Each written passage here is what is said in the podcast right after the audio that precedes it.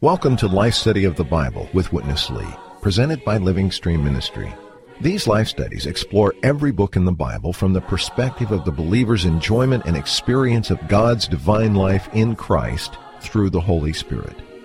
These messages unveil how the Scriptures can be living and more than mere doctrine to man.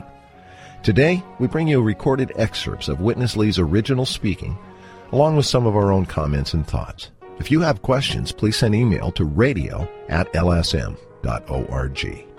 Now, let's join today's program.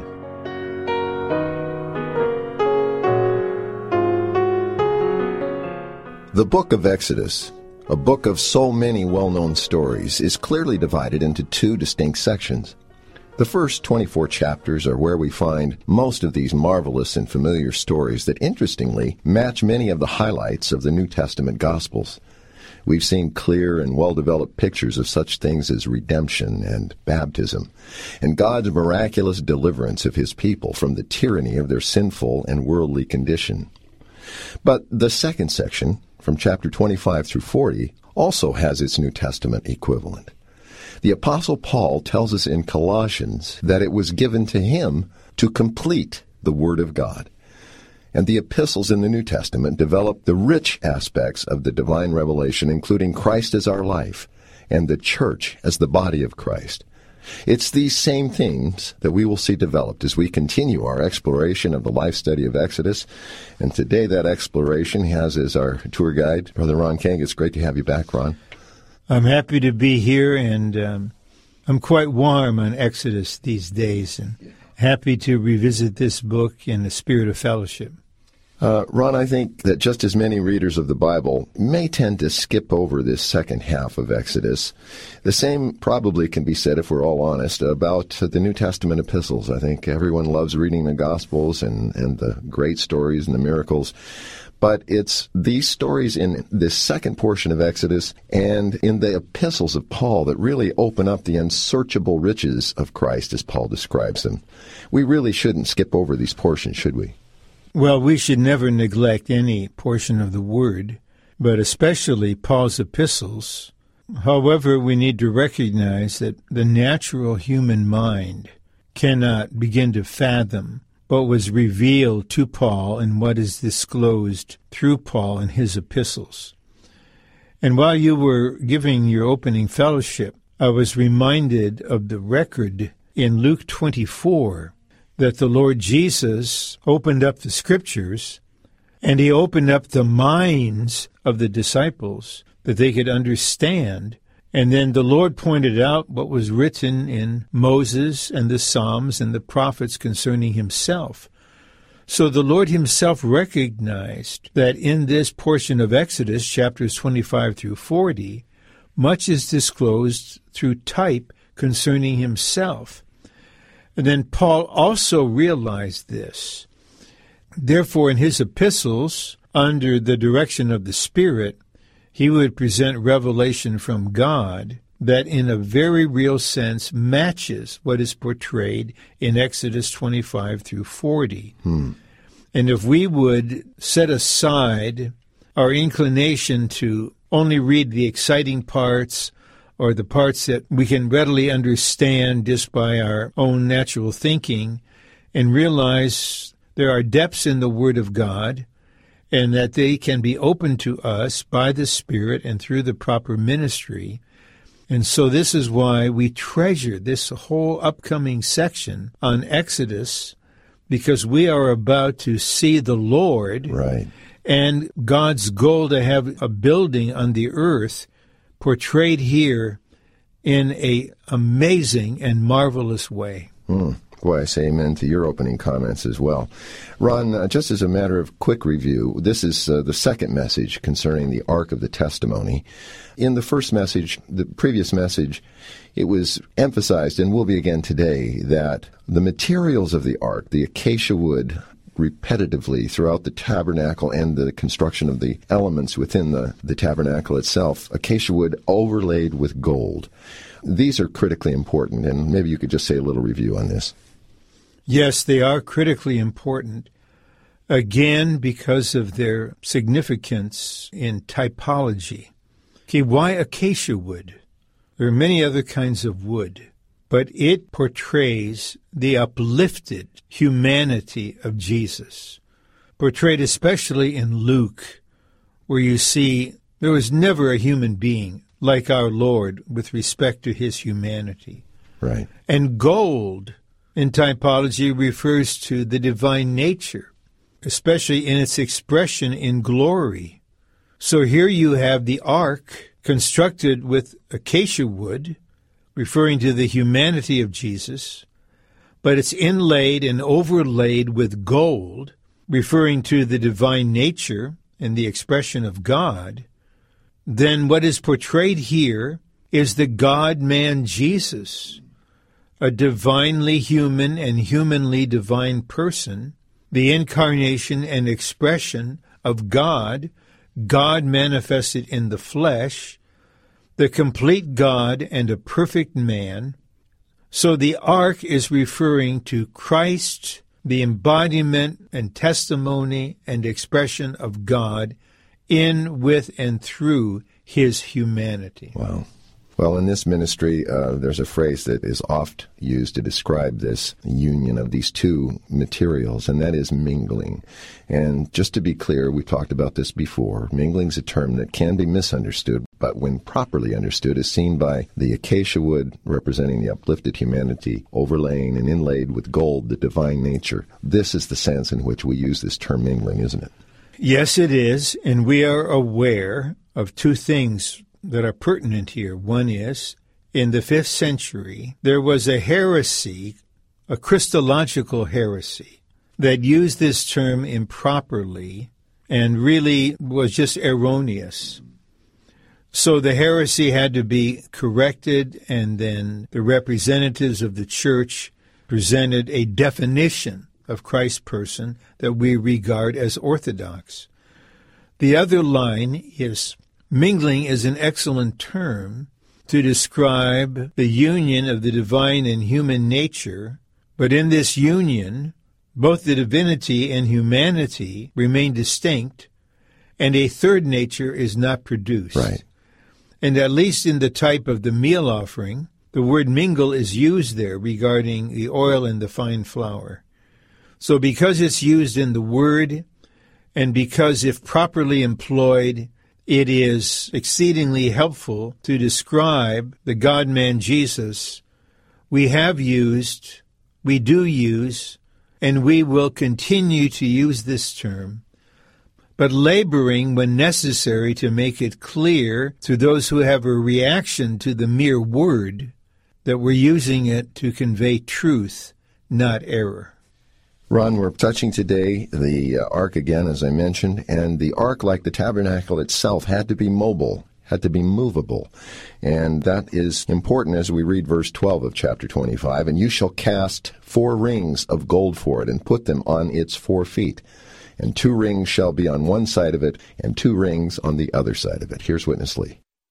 If you ask me to give you a full definition of the four rings and the two poles, the answer, the definition, are the entire book of Acts. The book of Acts tells us the four rings and the two poles. This means the move of Christ as God's testimony on this earth. The ark was made in a movable way, in typology. Whenever God is used as a ring, that signifies the eternal spirit. The rings signifies the spirit with whom we have been sealed. Why it is a ring? Because there's no ending and no beginning. This signifies eternal. Eternal spirit is the rings.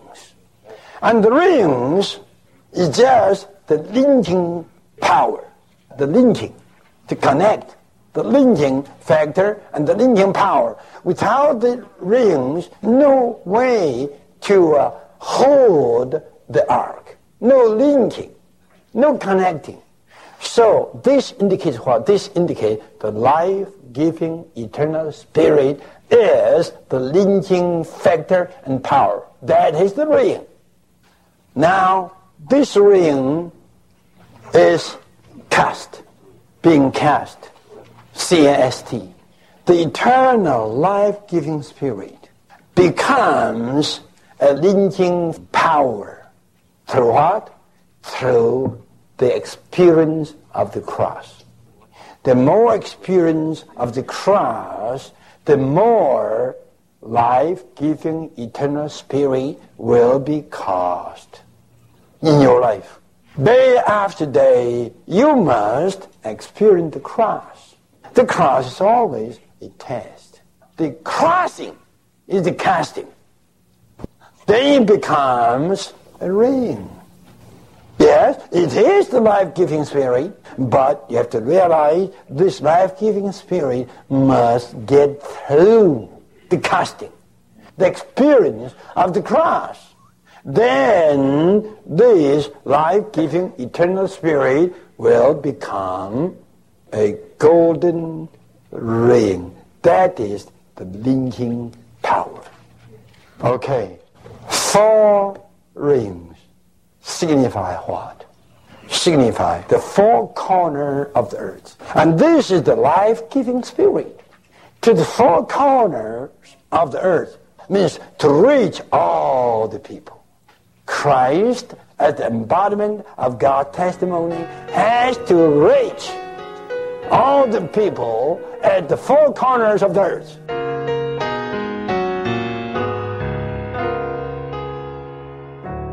Ron, there were a couple of points here that uh, struck me. I'll just open both of them up to you and allow you to address your time accordingly to your burden. But this matter first, that the rings were cast of gold, has a significance, a ring having the symbolic connection to the Spirit and to the eternal Spirit. And Witness Lee points out the life-giving Spirit, and also bringing us to the matter of the reality of the experience of that as being connected to our experience of the cross. And then secondly, the matter of the four rings on the four corners related to the four corners of the earth. So I just lay all of this on the table before you, and you can serve. Okay. Let's first establish the fact it was not God's intention that the ark be stationary. It needed to be moved, and there were serving ones designated to carry the ark on poles that were inserted through these golden rings. So let me comment briefly on the second matter you mentioned. The four rings, in this case, the number four indicates what we call the four corners of the earth. Our God has a universal concern. He is the God of heaven and of earth. We echo the words of the psalmist, "The earth is the Lord's." We have the commission to disciple all the nations, to proclaim the gospel to all of creation, to preach repentance for the forgiveness of sins to all people. So we should have some impression of the universality of God's move. Now let's turn to the rings being cast. The fact that they are rings, this again is in typology, refers to something eternal, and in this case, the eternal spirit. The rings are of gold, so you have the divine nature there. But the emphasis here is cast, not beaten. So other matters made of gold, like the lampstand itself, was a beaten work. But the rings were cast, so this is not an accidental mention. This also must bear some spiritual significance. And here I would remind our listeners that this is a life study of the Word. It's a study. That's what we are engaged in right now, but it's a life study. And that means what we are studying is meant by God Himself, because His words are spirit and life, to be experienced by us as life in our Christian life. So the rings themselves are the Spirit. These golden rings are the linking factor. Without them, there's no place for the poles, no way for the ark to move. But the word cast indicates a process that portrays suffering in our experience. Consider in Acts, the Lord there wants the testimony to be movable to the uttermost part of the earth. Right. The apostles and disciples are participating in that move. Well, we would say the severe persecution against the church in Jerusalem in chapter eight led to an experience of comparable to the casting of the rings. So in the experience of the saints, the Spirit in them, and they in the Spirit, passed through a kind of suffering that produced the rings as the linking factor. And then you see a great move. Right, right. That everyone left except the apostles. Just see what happened through Philip the evangelist there in Samaria. So the point here is that we need to have a necessary experience if we are to be the ones through whom the ark, Christ as the embodiment of God's testimony, will move. We need to pass through suffering so that the Spirit in us is, quote, cast to become the rings. Then we have the linking factor, and the Lord can move without hindrance anywhere and everywhere on the earth. Amen. That's tremendous. I couldn't help but think that, Ron, as you were speaking, our faith is made perfect through sufferings, and according to the apostle, that, as you indicated, really matches this thought of what it is to be cast. There's intense heat and even some pressure there to produce something in a perfect form, and that is the suffering that we all must partake of, isn't it? It is, and that reminds me of the Lord's word to Ananias concerning Paul. He said, I will show him what things he must suffer for my name. Mm. So his life from that point on was a constant suffering, but that suffering produced the rings that enabled the ministry to move to the Gentile world and open up Europe for the testimony of Jesus. Well, we're coming to now, we've mentioned that we're going to focus more on the poles that have been referred to, and we find those particularly in verses thirteen and fourteen. And you shall make poles of acacia wood and overlay them with gold. Here's the gold and the acacia wood again. And you shall put the poles into the rings on the side of the ark to carry the ark with them. We mentioned at the beginning that this second portion of Exodus doesn't have as many interesting stories, but we do have a delightful story given to us in this section by Witness Lee that I think all of our listeners will enjoy. Now we come to the poles. The poles are poles of acacia wood, overlaid with gold. It is in the same way as the ark is made. You have seen already that the acacia wood is a kind of hardwood, strong, high. This signifies Christ's humanity. Christ's humanity is the strength to carry Christ's testimony. What is acacia wood? A strong human character. You know, let me tell you, who opened the door of Jan? Praise the Lord. That was Mister Hudson Taylor. Up to the north of Jan, many American missionaries. They were really acacia wood. They went there, no Chinese will listen to the foreign devil's teaching. The Chinese despised the missionaries. But these dear missionaries, they did have Christ living in them. They opened the door of that conservative old country. Not by the so-called outward gifts, just by what they behaved. I just give you one illustration, a real story. By that time, no village would be open to the foreigners. There were no other foreigners, just missionaries. Then the villages made decision. Whosoever saw a foreigner, they have to did God. Then the whole village heard the sound. Every home closed the door. So no one would contact this foreigner. This dear one, he hid himself beside the door. After quite a while, this family opened the door a little bit to see what happened. Then this one put a stick into it. They couldn't close the door again. They were struggling. Then he put the feet, uh, one foot in, and then he got it. So they didn't do much damage to him. He studied the situation. You know here where he went? Every chance family has a mill to grind the wheat, the corn. That was a hard job. Sometimes they used a donkey, little donkey, you know, to turn the mill, you know, to grind their corns and so forth. The missionary studied the situation, and this children, when he got into the yard, right away he went to the mill room. He put himself on the mill to grind the things for them. And then the Pharaoh said, not bad.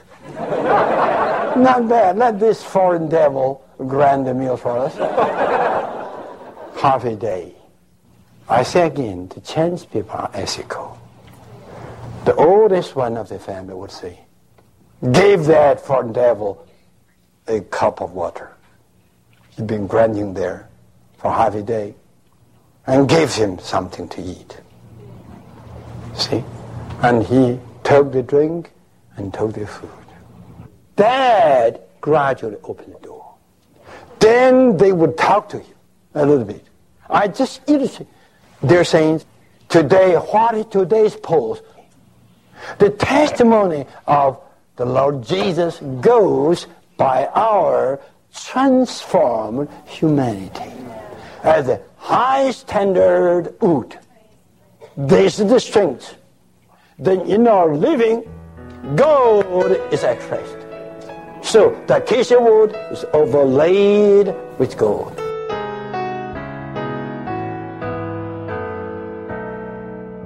Well, Ron, while we're on the theme of stories, we just heard a delightful one, as promised. No miracles, no great signs of divine power or extraordinary activity. But I would say this is a story that stands with any of those accounts in whether the Gospels or the book of Acts that do speak of the miracles that are always part of the Gospel. But this aspect of the acacia wood overlaid with gold is illustrated in this story is really worth our focus, isn't it? It is, and this is why we need both the Old Testament with the pictures and the New Testament with the clear words of definition.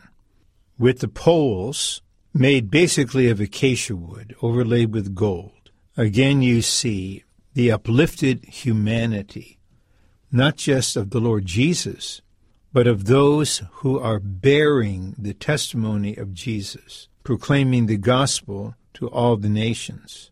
Then in Acts, you see the same kind of thing. There is no doubt that signs and wonders of extraordinary kinds took place, but that is really something on the surface. I would like to put together as an illustration a statement made by the people in Acts chapter seventeen. These are the ones in Thessalonica. And they said, these men who have upset the world hmm. have come here also. These men. Then we put this together with this word from First Thessalonians chapter one, the latter part of verse five. Even as you know what kind of men we were among you for your sake. Wow. So Paul appeals to them and is assured that they can say, you know what kind of men. He didn't say, you know what kind of power we displayed, what signs and wonders we performed, what miracles, what healings. He said, what kind of men we were among you. Then in chapter two, you have a development of this. where Paul said, you are very dear to us. We would speak to you not only the word of God, we would pour out our own souls for you. We are like a nursing mother, an exhorting father. So here is the acacia wood. Right.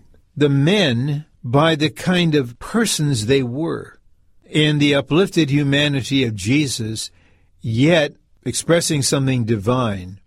They affected people so much, they turned them from idols to serve the living and true God. Then we have a similar testimony in Acts chapter twenty when Paul is speaking to the elders from the church in Ephesus, where he had spent three years. And again he could say, you know how I was among you, how I cared for you, how I did not covet anyone's gold or their clothing. With my own hands I worked to support myself. So the emphasis is not on miracles, not on power, but on the humanity of those that are bearing Christ as the Lord's testimony. We really need to be impressed with this precious matter. Ron, I'm impressed with this precious matter, I have to say, and uh, I, like you, am enjoying so much this book of Exodus again. It's very fresh this time. I'm really looking forward to these uh, coming messages that open up in a similar fashion as today's. These uh, remaining sixteen or so chapters of the book of Exodus. This really is, a, in our understanding, not in a literal sense, a completion of the Word of God. Amen to that, and I would say to our listeners sincerely, if you want to, along with Paul, have the excellency of the knowledge of Christ and know Him in a more experiential way, and also know God's goal in this universe, please continue to listen, avail yourself of the ministry, because this ministry in its purity will bring you to the Word of God, to the life of God, to the goal of God, and above all, to our Lord Jesus Himself. Always great to have you with us, Ron. I look forward to our next time. Dear Lord, we give ourselves to Thee. Receive us into Thy wise hands. This program is brought to you by Living Stream Ministry, publisher of the ministry of Watchman Nee and Witness Lee. To find out more about these two twentieth century New Testament ministers, we invite you to visit our website, l s m dot org. There you'll find more than six hundred titles from both authors available online. You can also listen to recordings of Witness Lee's spoken messages and see the full array of material that Living Stream has to offer. Again, that's l s m dot org. Thank you for listening today.